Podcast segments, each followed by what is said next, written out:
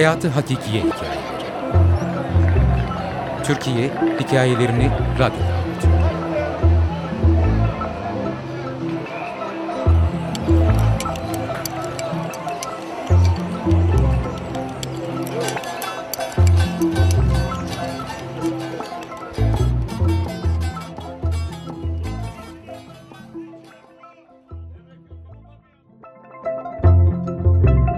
Yedide bir.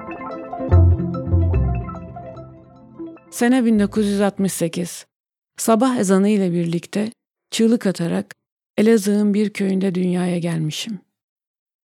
Benden önce altı çocuk doğuran annem, bunun verdiği rahatlıkla sabah erken doğum sancıları tutunca kimseyi uyandırmadan duvara asılı olan leğeni alıp o leğenin içinde tek başına doğurmuş beni. Bilinçsizliğin verdiği cesaretle yalnız başına doğuma kalkışan annem, şans eseri kendi hayatını tehlikeye atmadan sağlıklı doğurabilmiş beni. Şans eseri. Ne yazık ki kız çocuğu olarak doğmam, ilk önce annemi, sonra da odaya gelip beni gören anneannemi çok üzmüş.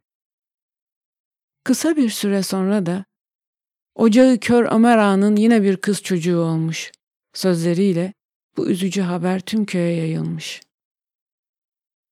İşin kötüsü, annem sadece bir erkek ama altı kız doğurduğu için o sırada Almanya'da işçi olarak çalışan babama korkup telgraf çekmek istememiş. Neyse ki az çok okuma yazma bilen dayım aynı gün merkeze gidip ilk önce Almanya'ya telgraf çekmiş, sonra da nüfus kaydımı yaptırmak için belediyeye gitmiş. Devlet binasına girerken Dayımın aklına birden o telaş içinde ve yaşanan bu derin üzüntüden dolayı bana isim takmayı unuttukları gelmiş. Nüfus memuru isim diye sorduğunda ilk aşkı olan ve karşılık alamadığı güzel mi güzel Aysel'in ismini bana koymaya oracıkta karar vermiş. Üç yıl sonra babam beni, annemi ve ablamı istek yaptırıp yanına almış ve böylece benim Almanya yaşamım başlamış. Annem ve babamın okur yazarlığı yoktu. Bildikleri tek şey çok çalışmak ve oğullarına güzel bir hayat sunmaktı. Ablalarımı erken yaşlarında evlendirmişler ve tüm ilgilerini abime vermişlerdi. Ne yazık ki abim ne okudu ne de doğru dürüst çalıştı. Babamın Almanya'da biriktirdiği paralarla aldığı arsaları evleri, dükkanları satıp hayatını yaşadı. Diğer yandan ben dahil değer verilmeyen kızların hepsi çok çalışkan, ailelerine düşkün, azimli ve hırslı çıktılar.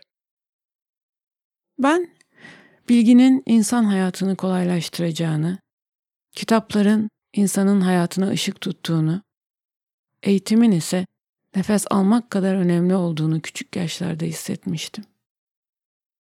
Yaşadığım ülkenin bana verdiği fırsatları sonuna kadar kullanmalıydım. Okudum, okudum, okudum ve yaşam seçimlerimi bu yönde yaptım.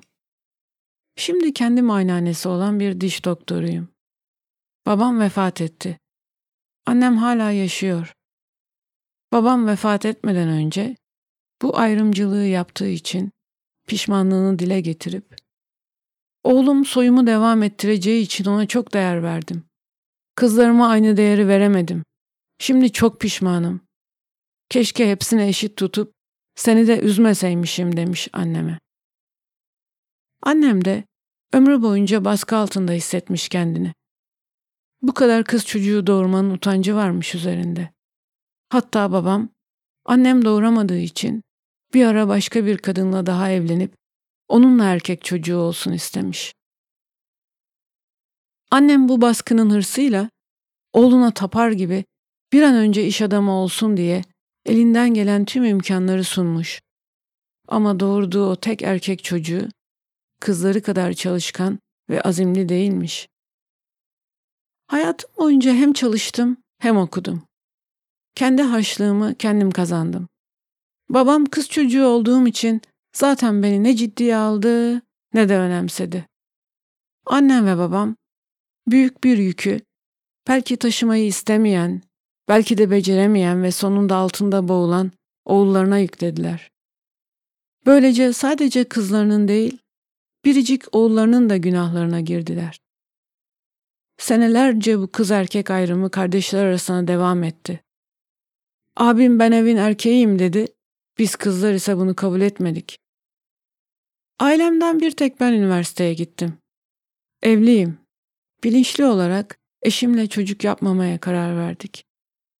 Çocuklukta yaşadığım bu travma iyi anne olamama korkusu yarattı içimde.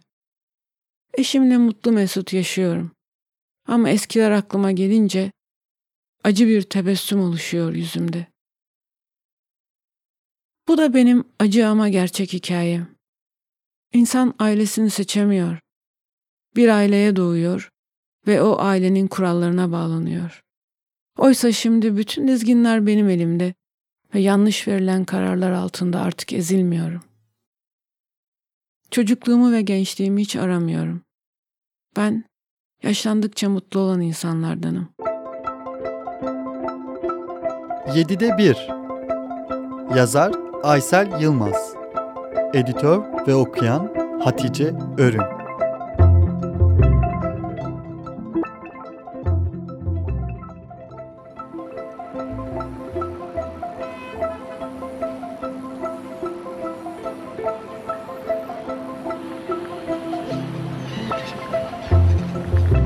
Hayatı Hakikiye Hikayeleri. Türkiye Hikayelerini Radyo'da